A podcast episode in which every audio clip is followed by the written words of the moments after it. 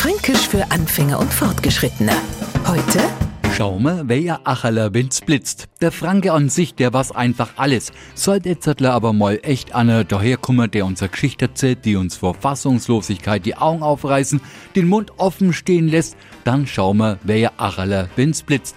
Ist Acherler, ist entweder ist Eichhörnler oder die Eichel.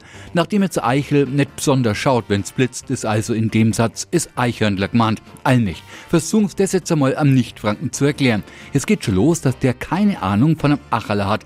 Der fragt's jetzt natürlich, woher bitte kennt ein Franke den Gesichtsausdruck eines Eichhörnchens, wenn's blitzt? Na, weil wir Franken eben, wie erwähnt, alles wissen und Sie als Nicht-Franke genau jetzt genau so schauen, wer Acherler, wenn's blitzt, fassungslos und total erstaunt.